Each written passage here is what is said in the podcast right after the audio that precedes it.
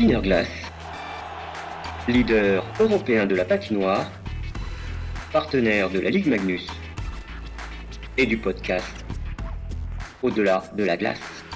Et comme vous le savez, aujourd'hui, il y a des réflexions et tout un travail sur l'intérieur de la glace, c'est-à-dire le développement, les compétitions.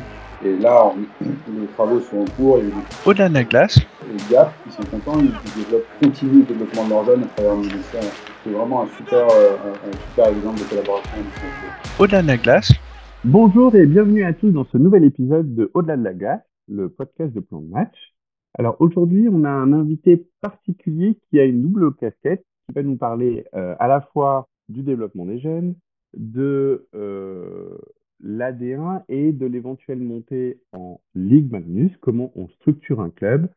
Euh, nous avons la chance d'accueillir Jonathan Zwickel, qui est donc euh, à la Fédération sur le développement des jeunes et euh, directeur général des Sparcettes de Marseille. Bonjour Jonathan. Bonjour. Aujourd'hui, on, veut évoquer deux points avec toi, parce que tu as plusieurs casquettes dans le hockey, et notamment une qui nous intéresse. Ça concerne les jeunes. Euh, tu es arrivé euh, avec la nouvelle équipe à la fédération, et sauf erreur de ma part, tu t'occupes de tout ce qui est jeune. Est-ce que tu peux nous en dire un peu plus sur ton rôle à la fédération? Donc, je suis euh, pardon, membre du, comité directeur de, la fédération, et comme vous le savez, à la, à la fédération il y a diverses commissions pour s'occuper des divers sujets euh, de la vie fédérale. Et donc, moi, j'ai pris la présidence, la responsabilité de la commission, ce qu'on appelle la commission jeune aujourd'hui, qui gère les championnats euh, nationaux U17 euh, et U20, et tout ce qui est phase finale des championnats U15, U17 Excellence et U20 Excellence. Donc, ça, c'est le spectre de la commission jeune actuelle, sachant que le, le, développement et les compétitions des jeunes, c'est-à-dire de l'entrée dans le hockey sur glace de la catégorie 9 jusqu'à U20. Euh, c'est géré par deux commissions aujourd'hui. La COCD qui gère euh, tout ce qui est développement jusqu'à U15 et championnats jusqu'à U15, avec l'interaction, puisque c'est des championnats euh, régionaux, l'interaction avec les zones et les ligues, puisque la, France est découpée en, en, zones, et puis dans ces zones, il y a des ligues. Donc, comme les championnats sont gérés et le développement sont gérés jusqu'en U15 par ces organes, la COCD gère cette partie. Et la commission jeune, aujourd'hui, gère ce que j'ai dit avant, donc les championnats nationaux U17 et U20. On est en train de, travailler, on a travaillé cette saison, qui est un peu la première saison euh, de, la nouvelle équipe de Pierre Gerbeau, sur, euh, pour donner plus de visibilité et de cohérence dans, dans ce parcours du hockeyeur, de l'entrée jusqu'à la sortie de son parcours jeune on est en train de mixer ces deux commissions pour faire une commission unique qui va faire la même chose, mais, euh, mais ensemble et sous l'égide d'une seule commission. Et c'est moi qui en serai le responsable. L'objectif ici, c'est d'apporter une cohérence, tu l'as dit, mais ça veut dire aussi euh, peut-être plus de liens avec l'ensemble des clubs formateurs, avec euh, l'ensemble des pôles performance. comment ça va aussi s'organiser ça Ou ça, c'est peut-être déjà, c'est plutôt une réflexion qui, qui interviendra après? Mais en fait, c'est euh, plus une question euh, euh, de, de, modèle que de fond, puisqu'au final, à l'intérieur de cette grosse commission, on va, parce que ça va être très gros pour le coup, il y, a, il y a beaucoup de travail, il y a beaucoup de sujets, beaucoup de diversité de sujets, parce que les sujets chez les petits et, et, la philosophie qu'il y a dans le développement chez les petits et les compétitions qu'il faut organiser chez les petits, elle est forcément différente que chez les grands. Euh, on, va privilégier, par exemple, et c'est ce qui est fait déjà aujourd'hui chez les petits, des courtes distances pour essayer de, malgré la, complexité de faire ça, parce qu'on sait la diversité de nos territoires en termes de patinoire, mais les objectifs et la philosophie derrière le développement de, certaines catégories d'âge est différente. Donc forcément, à l'intérieur de cette grande commission, il y aura toujours des gens qui seront responsables de certaines parties, mais c'est pour, pour, pour aussi donner une meilleure lisibilité aux acteurs du hockey français pour savoir que voilà, cette commission générale, elle s'occupe de l'ensemble des catégories, même si, encore une fois, à l'intérieur, il y a des personnes qui sont responsables de certains sujets, mais ça donne une meilleure lisibilité aux acteurs, aux clubs, euh, aux ligues, aux zones, euh, une meilleure cohérence et euh, une meilleure lisibilité pour les acteurs du hockey français par rapport au développement et ce tunnel, ce parcours du hockeyeur de 9 à 20. C'est-à-dire que là, c'est vraiment, comme tu l'as dit, un modèle, donc c'est plutôt un aspect organisationnel. Il n'y a pas forcément euh, voilà, de développement particulier. Non, ça c'est le, on va dire que ça c'est la boîte, c'est-à-dire l'emballage, la, structure organisationnelle. Et comme vous le savez, aujourd'hui, il y a des réflexions et tout un travail sur l'intérieur de la boîte, c'est-à-dire le développement, les compétitions. Et là, les travaux sont en cours, il y a eu des consultations, il y a, il y a plusieurs phases de ces consultations pour ce qu'on appelle les réformes de championnat, pour remettre à plat les championnats et essayer de, faire en sorte de les réorganiser différemment. Et pour ça, on avait trois phases. La première phase, elle, s'est conclue fin 2022 avec euh, la consultation. Donc, on a fait des consultations euh, toutes les semaines pendant six semaines sur différents sujets thématiques qui permettaient aux clubs et aux différents acteurs du hockey français de se connecter et de donner des, idées et de faire des, propositions. On a récolté toutes ces informations. Ça nous a donné euh, vraiment un, beau carnet euh, qu'on doit maintenant consulter. Deuxième phase, c'est le comité de pilotage. On est cinq dedans. Pierre-Yves Eric Roper, Rodolphine Sabi qui pilote le comité de pilotage, Marik euh, Nili euh, et moi-même. On est le comité de pilotage, on, on prend toutes ces informations-là, on va faire des propositions aux différentes commissions pour pouvoir, à l'AG 2023, faire des propositions au club euh, sur la réorganisation des championnats. Et c'est une réorganisation qui aura lieu du coup un an après, parce que quand vous faites voter en, en juin 2023, c'est impossible de faire appliquer en septembre 2023 pour les clubs. Cette consultation, elle est avec les clubs? Oui.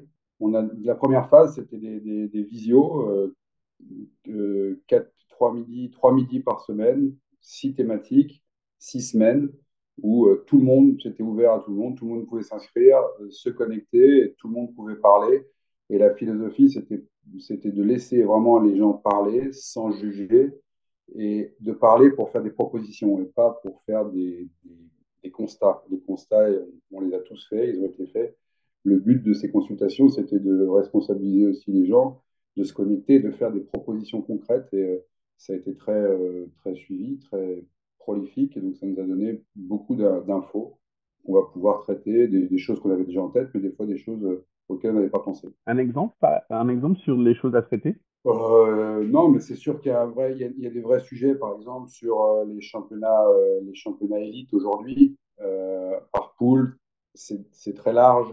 Beaucoup de, de, de clubs évoquaient la pertinence d'avoir autant de clubs dans un championnat qu'on appelle élite, dans les, je parle des catégories 17 et U20, qui des longs, des longs trajets, etc.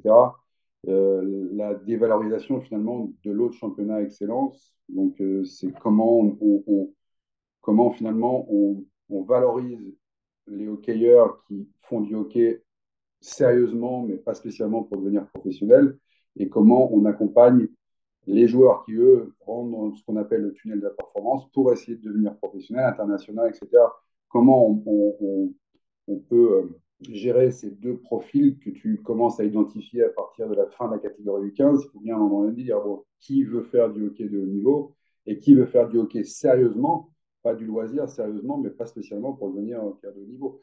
Et, je le dis souvent, euh, Stéphane Dacosta, il est aussi important que euh, un gamin qui va commencer le hockey à 15 ans et qui va euh, vouloir le faire. C'est un hockeyeur. Tu croises un hockeyeur dans la rue, si toi, tu as fait des JO ou tu as joué à NHL, mais tu croises un hockey qui a joué en Détroit, vous avez tous les deux joué au hockey. Et, euh, et donc, c'est comment on, arrive à valoriser tous les acteurs et les pratiquants du hockey français. Mais à un moment donné, c'est une, illusion de dire que tu vas, faire jouer Stéphane Dacosta avec ce gamin qui a commencé à 15 ans. C'est pas possible. Donc, euh, voilà, c'est ces sujets-là qui sont des sujets qui sont beaucoup remontés lors de la consultation, par exemple. Il y en a, il y en a bien d'autres. Tu évoqué un sujet et, et c'est intéressant parce qu'on l'a traité et on a sorti notre podcast récemment sur euh, les patinoires. Effectivement, dans différentes catégories, ça, je pense que c'est aussi une contrainte que vous avez dû prendre en compte. C'est complexe aujourd'hui en fonction des régions. En plus, il y a des patinoires qui, euh, dans toutes les régions, et on en apprend presque tous les jours, que en Ile-de-France, là, j'ai j'ai vu aussi récemment euh, dans les Alpes, ça fermait. Il y en a qui ouvrent. Comment on parce, que mine de rien, on, travaille sur quelque chose qui est un peu mouvant. C'est compliqué de, de, travailler sur des poules pour essayer de réduire les, les, les distances, Très très complexe. Et c'est surtout euh, ce qui est complexe, c'est c'est le multidimensionnel en fait, c'est le multifactoriel. Je vais donner un exemple d'une complexité euh, qui est toujours un exercice très difficile comme, le, comme les, patinoires sont, quand même, on est un territoire quand même assez grand, par rapport, je sais pas, à la Suisse ou à des pays où les, même le Danemark, où les, distances sont plus courtes entre les patinoires. Nous, les distances sont quand même grandes. Et on a, on a un niveau de développement des clubs éclectique aussi. On a des petits clubs, des gros clubs, etc. Dans, dans un grand territoire.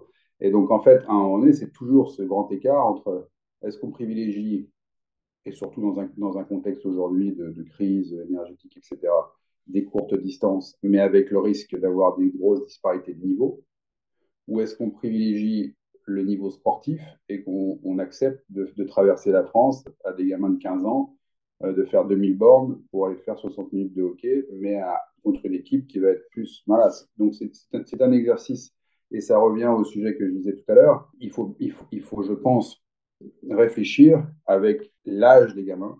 Donc euh, est-ce qu'on est, est qu'on va traverser la France avec un gamin de 12 ans? Non.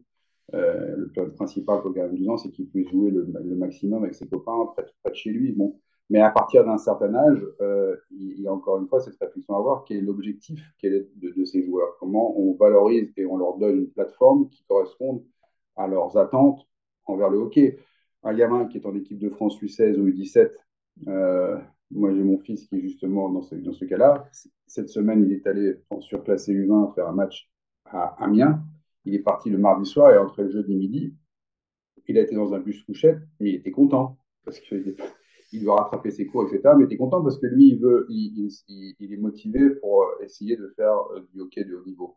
Mais est-ce qu'un gamin qui a le même âge que lui, qui est bon au hockey, mais euh, qui n'a pas spécialement pour euh, but de vraiment creuser le est-ce qu'il a envie de faire ça Peut-être pas. Lui, il a envie d'aller à, l'école tranquillement, de faire ses entraînements et d'aller faire un match pas trop loin de chez lui le week-end, sérieusement, valorisé, dans un championnat valorisé, pas un championnat au rabais, mais dans un contexte qui, qui convient à, ce qu'il a envie de faire, à ses objectifs. Donc, en fait, les distances et la compétitivité des matchs, elle va se faire, à mon avis, ça c'est mon avis, euh, par rapport à l'âge et par rapport à, un moment donné, les objectifs qu'ont les gamins et, le potentiel qu'ils ont à aller vers le haut niveau ou vers un bon niveau, mais un niveau euh, euh, qui ne soit pas euh, une charge par rapport à leurs autres objectifs de vie. Tu évoquais le Danemark et la Suisse. Est-ce que cette réorganisation, c'est quelque chose... Enfin, vous avez regardé des modèles qui se faisaient ailleurs. Je sais que en France, on aime beaucoup la Suisse. Je sais qu'on a que dans le milieu de hockey, on regarde aussi comment les Finlandais développent. Alors après, c'est probablement une autre planète, mais en termes d'organisation, sur le développement des jeunes, parce que tu l'as quand même évoqué, il y a, deux, on va dire deux profils si on simplifie il y a euh, le gamin qui est bon et qui n'a pas forcément envie d'aller de, dans le haut niveau, et puis il y a tous ceux qui ont euh, cette envie d'aller dans le haut niveau. Donc ça déjà, je pense que c'est complexe, mais malgré tout, dans le modèle de développement, avec cette simplification de l'organisation avec une commission, est-ce qu'il y a un modèle qui est regardé ou c'est vraiment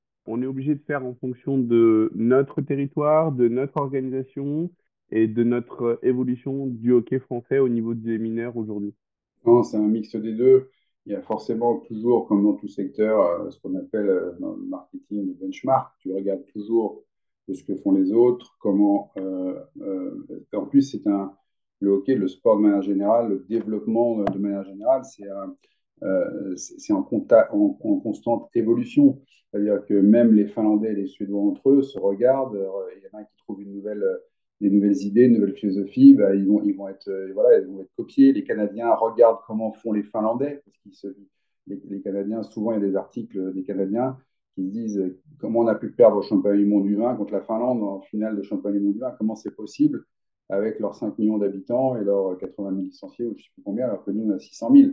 Donc euh, tu as toujours euh, à tous les niveaux euh, une il faut toujours suivre les tendances, que ce soit au niveau tactique, au niveau développement, etc. Après, évidemment, il faut prendre et adapter à tes, à, tes réalités, à tes, contraintes à toi, etc. Donc oui, on le fait, on regarde ce qui se fait ailleurs, on a des relations, notamment au niveau technique, la DTN a des relations avec les autres, les autres pays, essaye de regarder ce qu'il y a de bien dans les autres pays et ce qui se rapproche le plus de nous.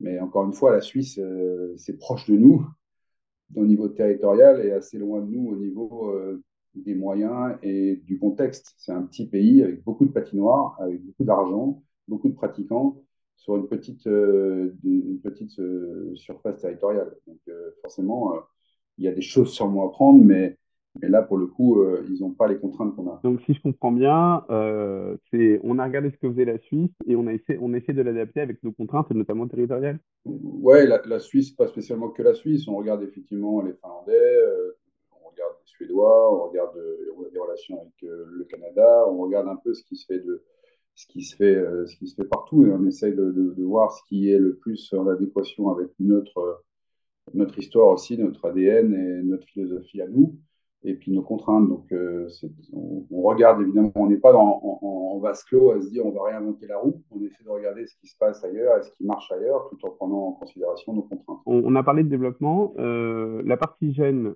euh, c'est uniquement sur l'aspect garçon ou tu englobes aussi la partie féminin, sachant qu'à un moment, il y a le pôle France qui intervient. Comment ça se passe aussi Non, non, euh, euh, ouais, alors il y a une commission féminine. C'est une bonne question parce qu'il y a une commission féminine. On n'a pas encore, la, en tout cas, pour l'instant, la commission féminine ne sera pas absorbée, entre guillemets, ne sera pas réunie avec la COCD et la commission jeune.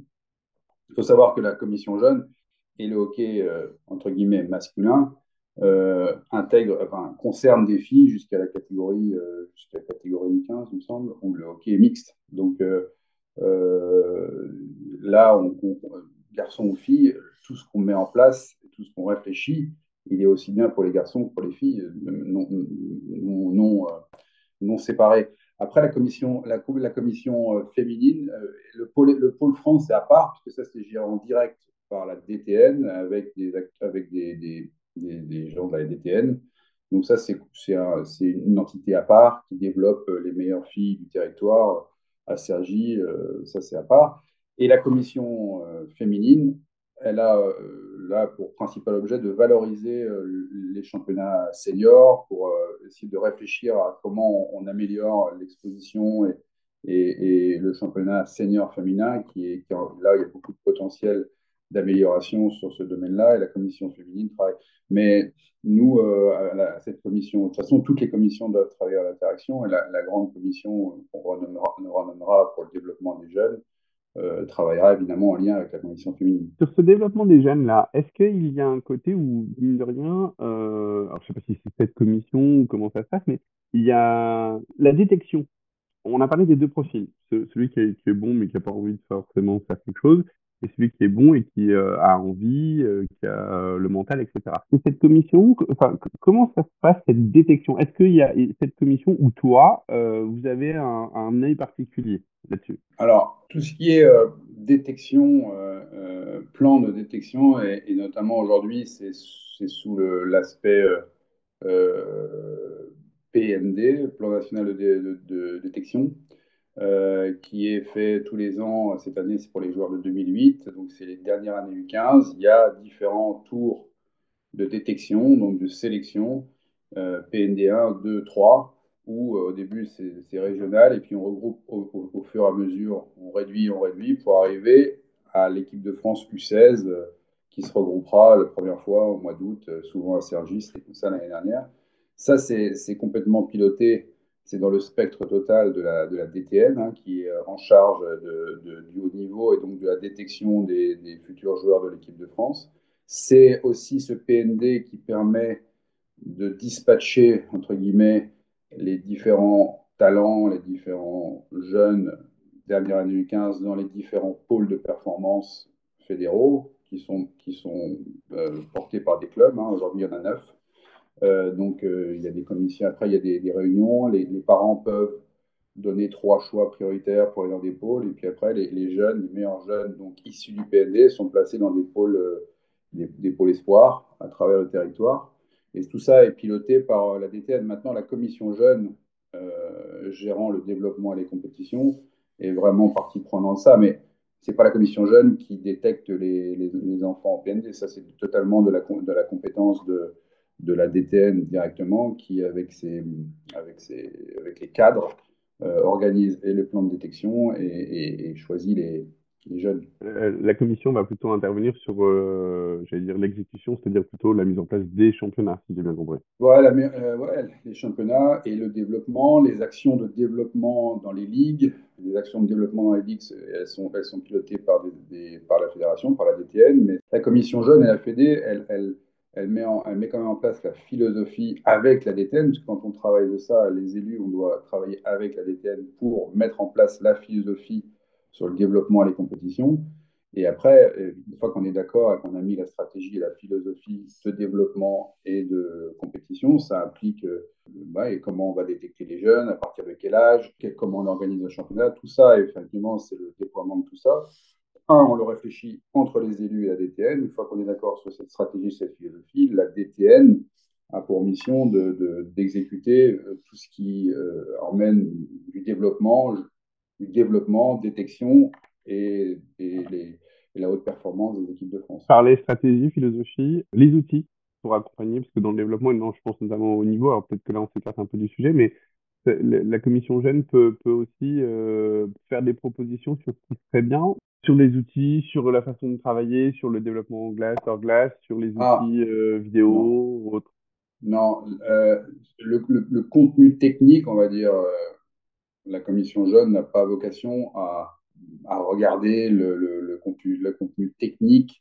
Si tu veux, la, commission jeune, mais la fédération dans son ensemble, ce qu'on est en train de faire là, tu mets en place un, un, un, plan sportif qui est, qui est porté par la DTN mais qui est validé par les élus dans ce, dans, ce, dans ce plan sportif, dans cette stratégie sportive que tu fais pour une Olympiade. Tu mets tes, grands axes, tes grands objectifs, ta philosophie, comment tu veux, qu'est-ce que tu veux faire, etc. Ça, c'est porté par la DTN et, déposé au ministère.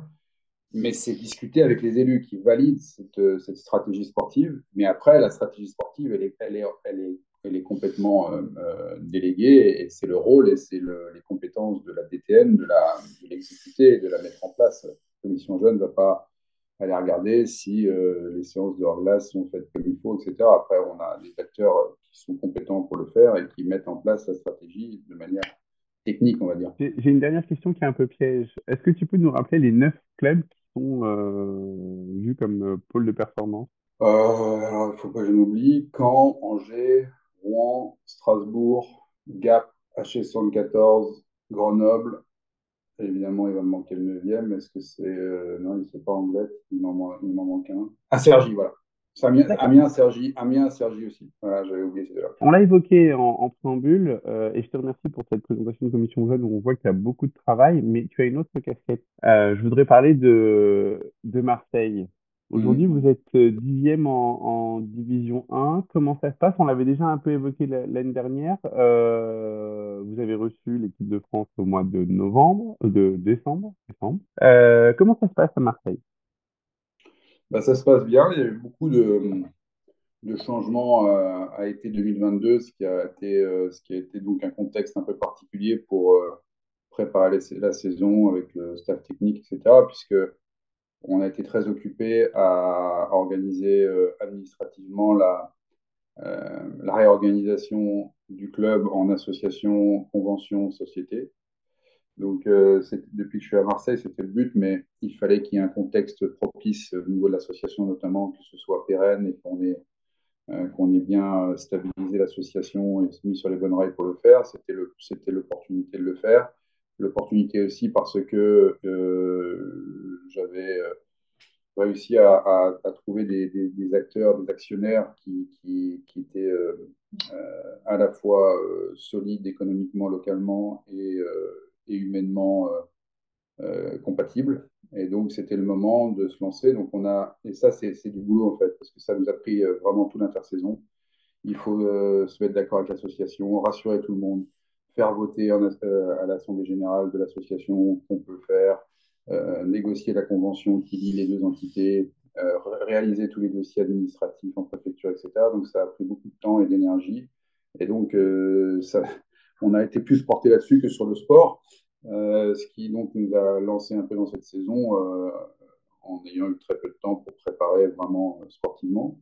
Mais du coup, c'est positif parce que du, cette société, elle est maintenant présidée. Moi, j'ai souhaité que l'actionnaire qui est rentré, qui est une connaissance à moi, qui était sponsor, soit le président, parce que je voulais que le président soit vraiment un acteur économique fort sur Marseille. Je pense que si tu regardes les clubs qui fonctionnent, il y a toujours devant un, chef d'entreprise, Rouen Thierry Chex, euh, Monsieur Robot à Grenoble, Monsieur Juret à Angers, le club des bâtisseurs, l'hôtelier à Amiens. bon, et on peut, voilà, j'ai cité les quatre qui me viennent en tête, mais donc du coup, c'est souvent une formule qui marche. Un, entrepreneur connu de Marseille qui amène son réseau, qui avait une crédibilité économique, politique, et, et autour de lui des gens du hockey. dans, les, dans, les, dans, les, dans les noms que j'ai cités là, euh, il y, a, Bordeaux aussi avec Christophe Tartari qui, euh, qui manage général, mais qui a de lui euh, Monsieur Parianti qui, est un entrepreneur local, Guy Fournier et Thierry Scheck. C'est des, binômes, qui fonctionnent et qui, m'inspirent. Et c'est pour ça que j'ai voulu qu'Éric Lagage, donc, qui a une société qui s'appelle Kinobé et qui fait 250 millions de chiffres d'affaires dans la distribution de, fruits exotiques, soit le président. Donc, ça, c'est positif parce que ça, amène, de, l'énergie, euh, de la compétence, euh, ça crédibilise le projet au niveau, au niveau administratif. C'était vraiment le point important de Marseille de cette intersaison. Maintenant, après, on peut parler de sport. Hein, Alors, ben justement, euh, de sport et de, Marseille dans le hockey, on, voit, hein, voilà, il y, a un, vrai développement marketing commercial. On sent que vous arrivez à faire venir euh, les spectateurs et ça c'est très bien. On sent aussi, d'ailleurs euh, Pierre-Yves Gerbeau l'avait un peu dit sur, euh, je crois que BFM Marseille ou quelque chose comme ça, il y a une vraie attente de Marseille. ça met pas un peu la pression? Non, pression. Nous, on se met la pression. moi, j'ai aucune pression de l'extérieur. Euh, que, euh, les acteurs du hockey français euh, soient enthousiastes de voir Marseille ou, ou l'inverse, soient pas contents de voir Marseille, honnêtement, ça me fait ni chaud ni froid.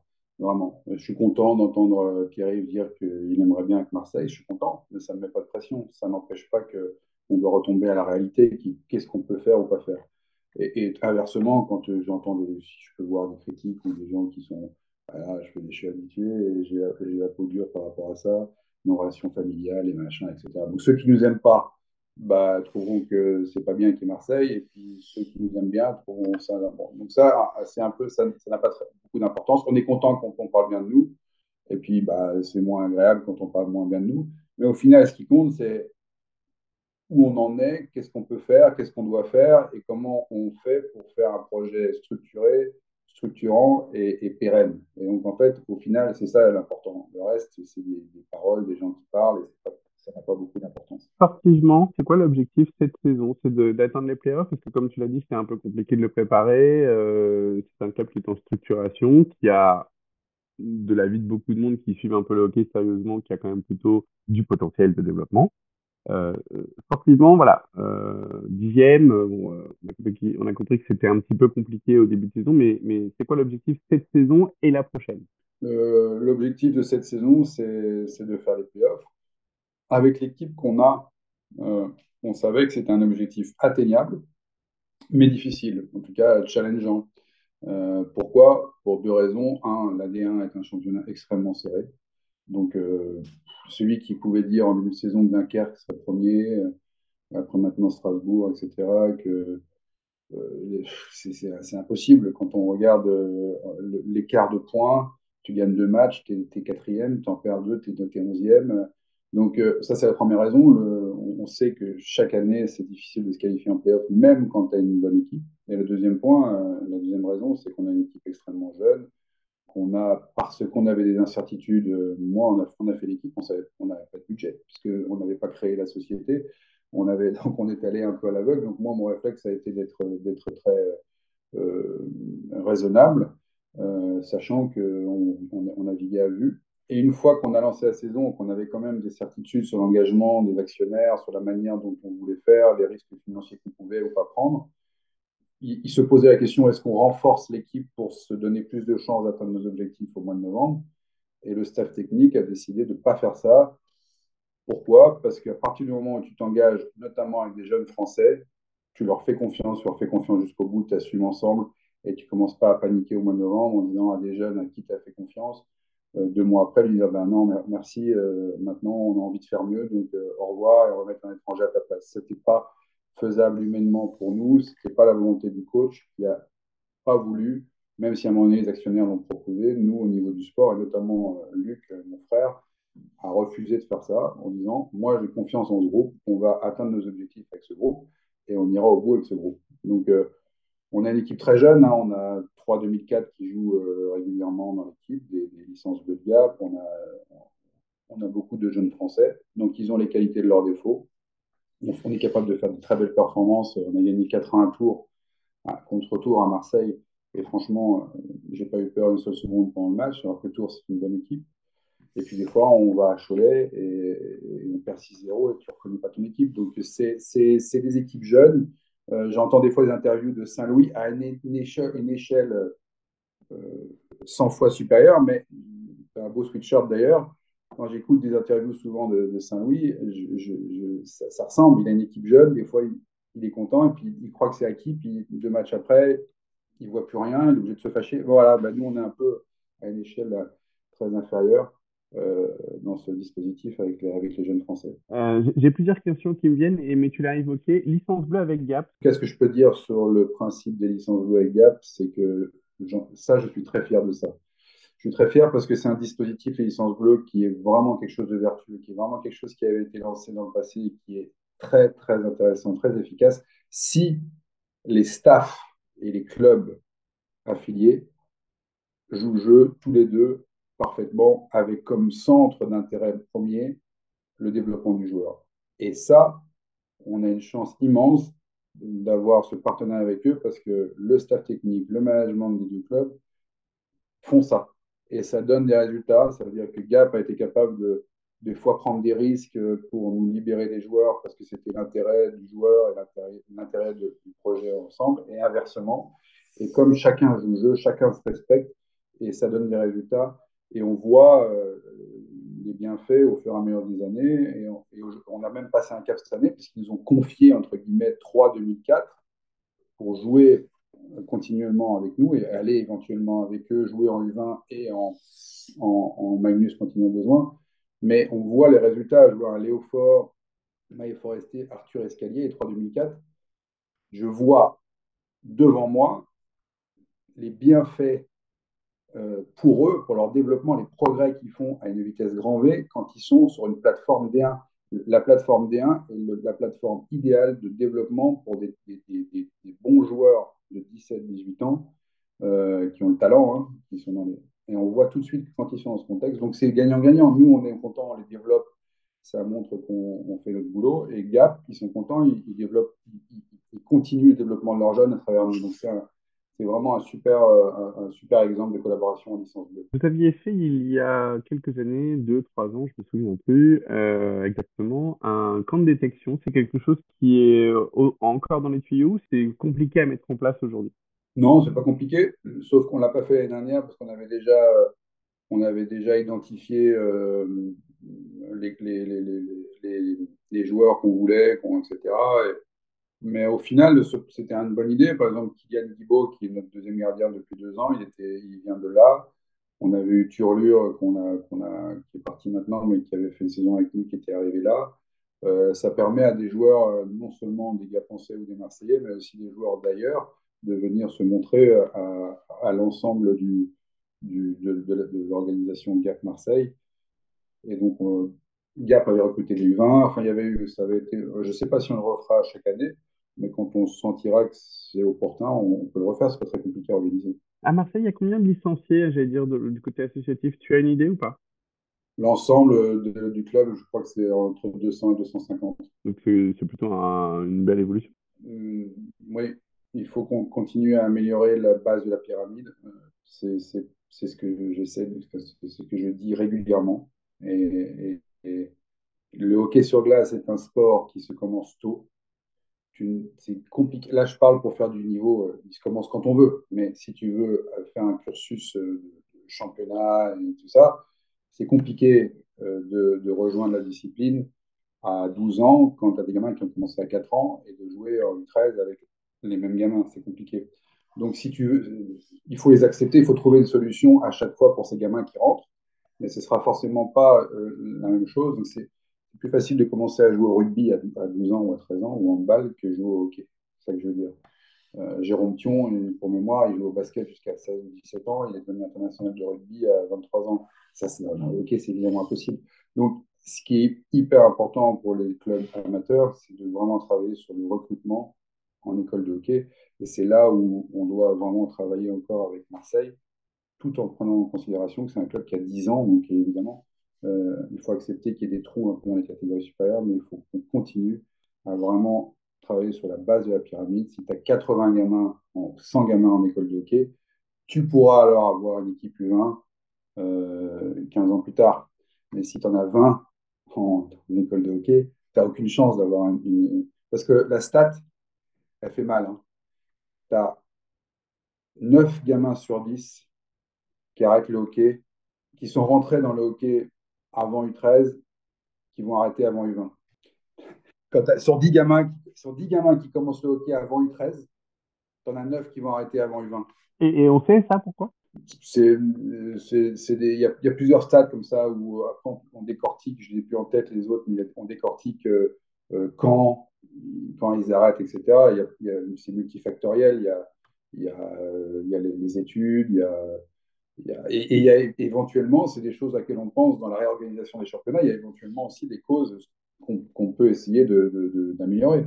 C'est-à-dire, euh, et, moi, une des choses qui me paraissent logiques, c'est de valoriser chaque pratiquant et de, lui donner, encore une fois, comme j'ai dit tout à l'heure, une, une, plateforme la plus adaptée possible par rapport à ses objectifs. Donc, tu as plus de chances de continuer la pratique si tu as une solution adaptée à ce que tu veux faire, que tu joues avec des, avec des gens qui sont plus, plus proches de ton niveau, etc. Donc, c'est ça qu'on doit essayer de faire, même si c'est hyper complexe à faire, mais il faut essayer d'avoir toujours ça en tête derrière pour fidéliser nos gamins le plus longtemps possible, avoir une solution de pratique à tous les niveaux de pratique. Voilà. Il y a aussi, par exemple, un autre exemple, le 3 contre 3 peut être une, solution euh, euh, de, pour que des gamins n'arrêtent pas la pratique. il, y a, plein de choses qu'on peut imaginer et repenser, mais je pense que ça, c'est un des facteurs importants, c'est qu'on peut contrôler nous, c'est d'essayer le maximum possible d'apporter une solution valorisante et pas dévalorisante à tous les niveaux de pratique maximum de niveau de pratique. On est dans la période où euh, normalement les clubs de D1 déposent des dossiers pour éventuellement euh, candidater euh, en Ligue Magnus. Je suis désolé, John, je vais poser la question. Est-ce que Marseille a posé un dossier? Alors, pour être clair, la procédure, c'est effectivement qu'au mois de novembre, 15, avant le 15 novembre, il faut déposer un, premier dossier où on, où on explique la stratégie du club, les grandes lignes, financières, mais surtout euh, l'organigramme, euh, comment on est organisé, pourquoi, quel est le projet, etc. Euh, après, il y a une audition de la commission, des membres de la commission Magnus, des candidats à ce premier dossier. Ça, c'est en décembre. Et après, avant le 31 janvier, il faut déposer des documents financiers certifiés de, de commissaire aux comptes et un budget prévisionnel. Nous, on a effectivement euh, déposé un dossier en novembre euh, et, on, va on, va, on va déposer un, dossier financier. Euh, pourquoi? Ce n'est pas un, secret de dire que Marseille, nous, on, est là, on a notre objectif à, à court, moyen terme de, de, pouvoir postuler à la Ligue Magnus. Ce serait vraiment ce serait un manque d'ambition et, ce, serait mentir que de dire quand on est en D1 dans, une patinoire où aujourd'hui en moyenne on met 3000 personnes, même si tout le monde ne paie pas, mais n'empêche que c'est 3000 personnes qui se déplacent pour aller voir du hockey à Marseille à chaque match, euh, qu'on a la plus grande patinoire de France, qu'on a euh, maintenant euh, une organisation en société, un vrai respect des institutionnels, des acteurs économiques qui nous rejoignent. ce serait débile de dire bah non, non, bah nous on va rester en D1. Donc on veut y aller. Donc le premier objectif de déposer un dossier, c'est de dire bah, on se met dans une position où on est obligé justement de se confronter à ce que c'est, parce que c'est comme ça qu'on découvre. On va discuter avec euh, à la commission à la commission Magnus, tu discutes avec des gens de Magnus, on t'explique les contraintes administratives, on, tu regardes le cahier des charges, tu regardes ce qu'il faut euh, comme euh, dans les règlements, qu'est-ce qu'il faut pour y aller normalement au niveau du, mineur, etc. Donc il y a une démarche structurante. Donc ça permet de se mettre, le, se mettre concrètement dans le dossier ça permet de, comprendre vraiment ce que c'est euh, un budget, une organisation de Magnus, etc. Ça permet aussi de, rendre concret les choses par rapport à tes institutionnels. C'est-à-dire que, oui, euh, on en parle souvent en off avec le, maire, avec euh, le département, avec la région. Ben, voilà, on est maintenant dans des choses qui sont concrètes.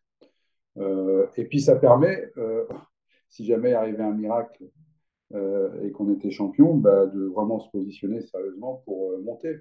Donc, parce que je pense que si, mon avis, c'est que si jamais, avec, avec ce que je vois aujourd'hui, de l'engouement du hockey à Marseille, parce que là, il y a vraiment un engouement, alors qu'on est dixième, euh, on va encore avoir 3000 personnes demain. S'il y a une saga en playoff, qu'on était champion, ce qui aujourd'hui, de dire ça, ça, ça, paraît un peu fou quand on voit nos résultats actuels, mais il se passe quelque chose, on ne sait pas, on se qualifie en playoff, et puis on fait une aventure extraordinaire. ce serait un truc de malade, on remplirait la patinoire. Et donc, si, si jamais arrivait une épopée extraordinaire et complètement euh, euh, imprévue, je pense qu'il faudrait vraiment euh, aller, aller au bout, en tout cas, de, de la chose, parce que ça voudrait dire que sportivement, on a gagné de place et que et qu'on a créé les conditions pour pouvoir y aller, et après, on trouvera les solutions pour euh, l'assumer. Euh, alors, merci pour ta franchise. Je vais revenir sur ce que tu viens de dire, mais est-ce que tu sais s'il y a d'autres candidats? J'ai cru comprendre que Nantes avait éventuellement déposé un dossier, mais est-ce que tu sais s'il y en a d'autres?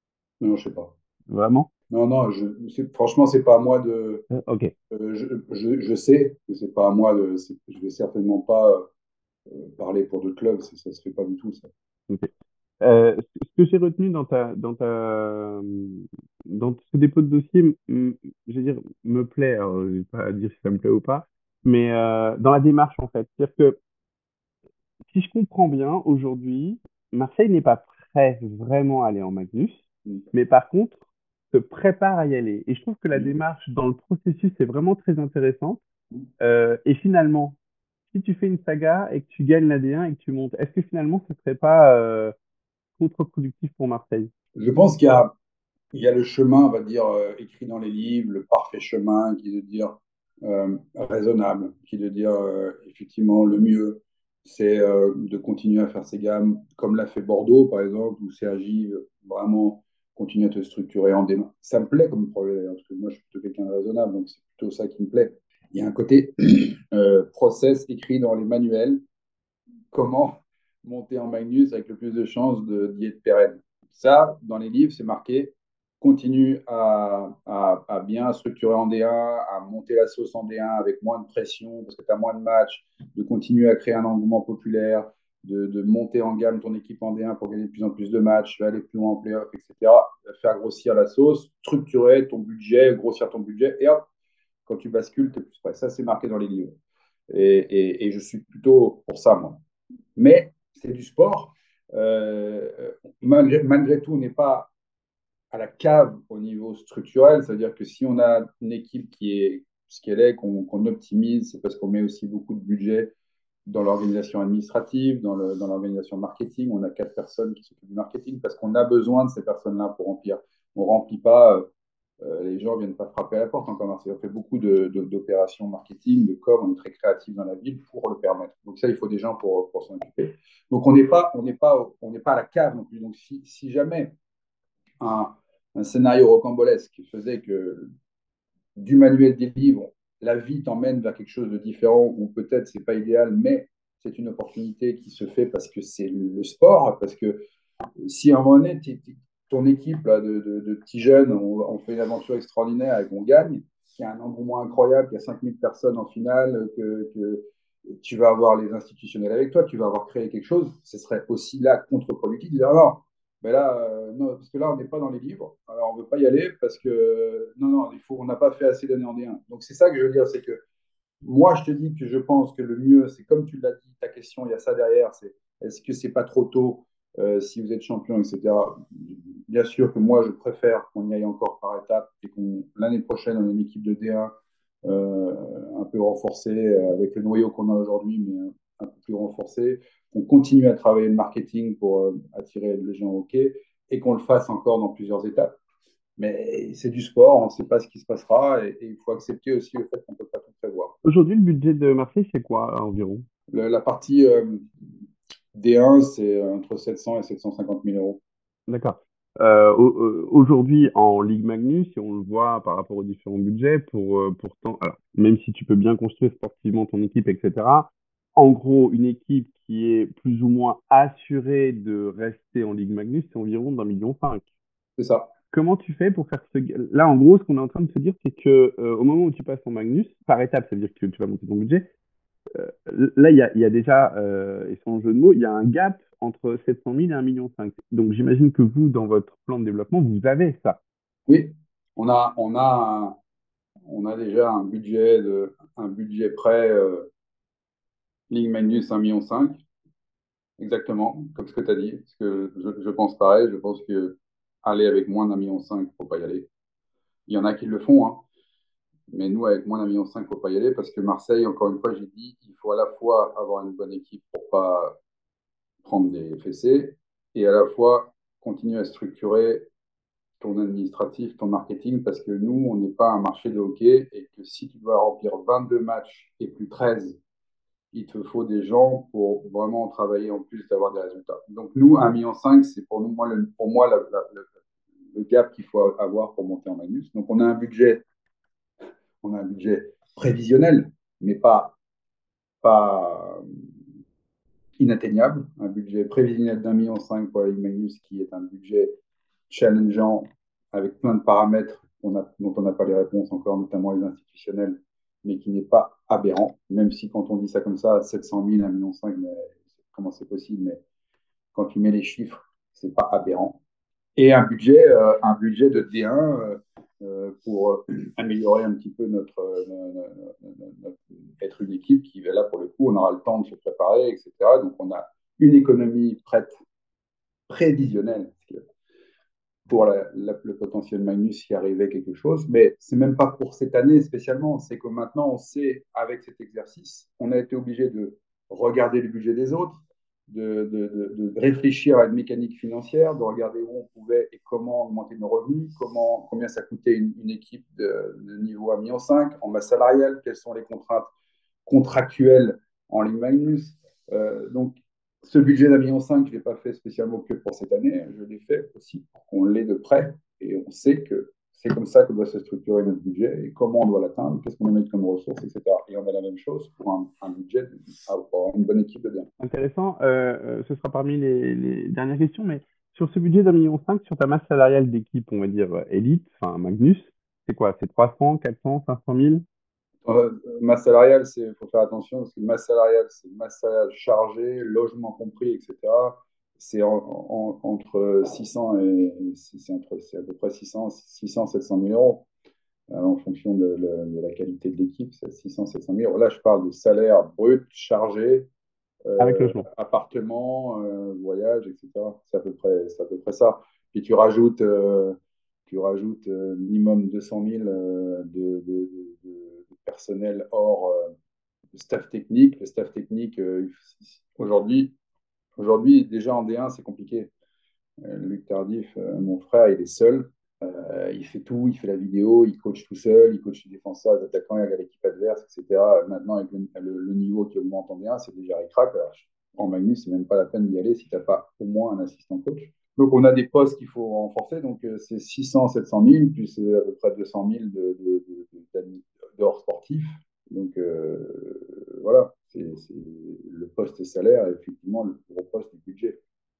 Mais tout augmente, euh, tes transports augmentent, tu as plus de matchs, ton matériel sportif, ce sont les gros, les gros, les pôles de coûts, il augmente, euh, tout augmente. Mais ça, c'est assez facilement quantifiable. Calculer les coûts, c'est facile.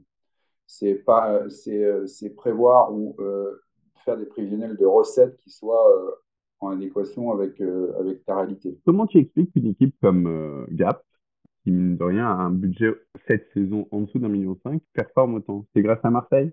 Non, non, non c'est grâce à leur travail. Euh, c'est grâce, je pense que Sébastien Prandi et Eric Blais, Sébastien Prandi dans son secteur, Eric Blais dans le sien, font d'excellent travail. et après, pourquoi? Je pense qu'il y a pour moi, il y a deux principales raisons. Ils s'appuient sur, euh, sur un, un, une histoire de hockey à base qui leur permet d'avoir des jeunes, régulièrement des jeunes de leur, de leur, de leur école de hockey qui, euh, qui alimentent.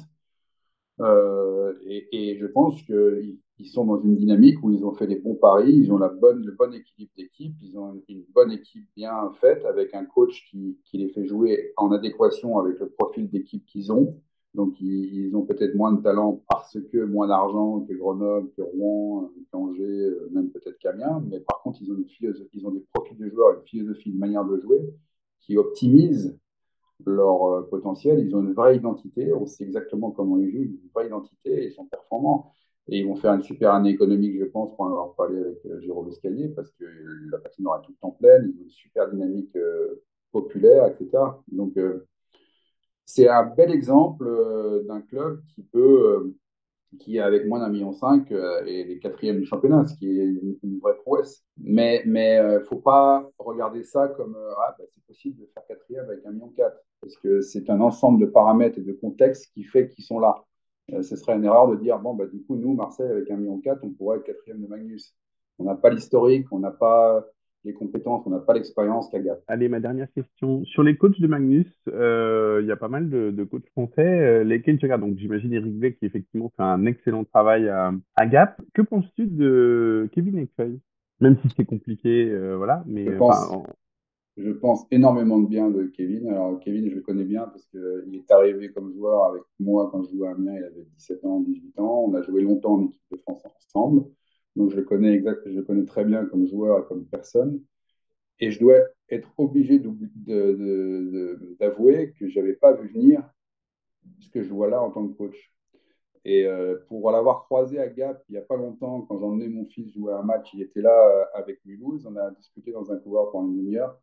J'ai été très impressionné euh, par sa capacité à, à intellectualiser dans le bon sens du terme, ses connaissances. C'est-à-dire que y a une époque, euh, tu étais entraîneur, tu joueur, tu devenais entraîneur, et c'est une espèce de continuité pour continuer à gagner ta vie et, être dans le hockey. Aujourd'hui, on, est dans une, on a une génération d'anciens joueurs de haut niveau qui, qui, basculent dans l'entraînement, le, dans, dans le coaching, avec une vraie réflexion, avec une vraie, une vraie fin d'apprendre, de comprendre, d'intellectualiser, de transformer ce que eux étaient comme joueurs, ce qu'ils ont vu quand ils étaient joueurs, de le transformer avec leurs convictions dans ce qu'ils veulent transmettre et, appliquer.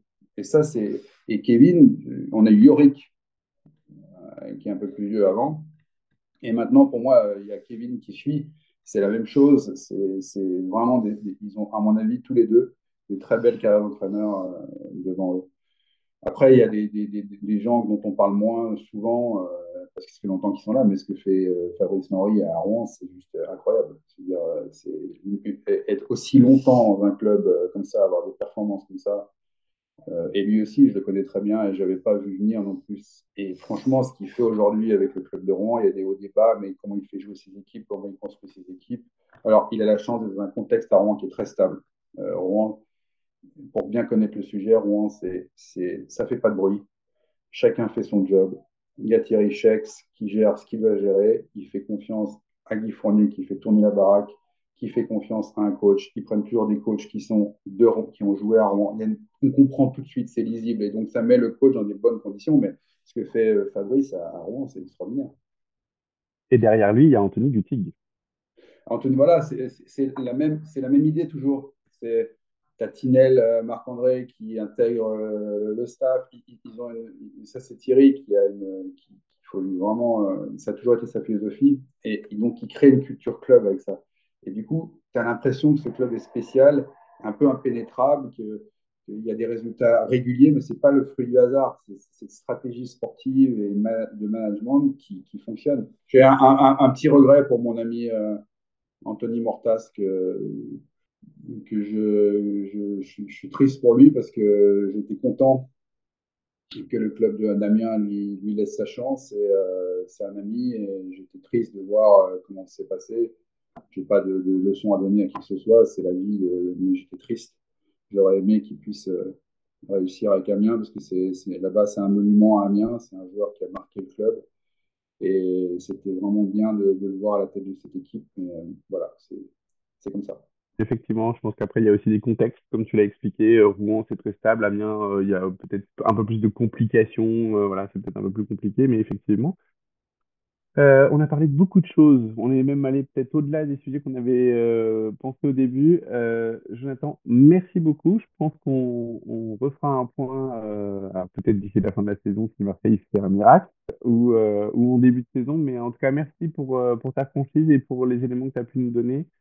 Euh, et puis, bah, bonne saison à Marseille alors. Et puis, on va essayer de venir vous voir. Avec plaisir, quand vous voulez, vous serez bienvenue. Merci beaucoup. Merci, à bientôt. Nous avons évoqué beaucoup de sujets euh, aujourd'hui avec Jonathan. Euh, comme vous l'avez vu, on est parti sur le développement des jeunes, on a parlé de la performance, on a parlé de la D1, de la structuration et du processus que met en place Marseille. On a également euh, parlé des coachs, euh, on a parlé de Gap. On va continuer à aller dans, dans, ce, dans ces éléments-là autour d'autres sujets, peut-être de l'équipe de France. En tout cas, restez connectés, likez, n'hésitez pas à partager les sujets que vous souhaiteriez que nous évoquions. Merci pour votre écoute et à très vite sur le podcast Au-delà de la glace.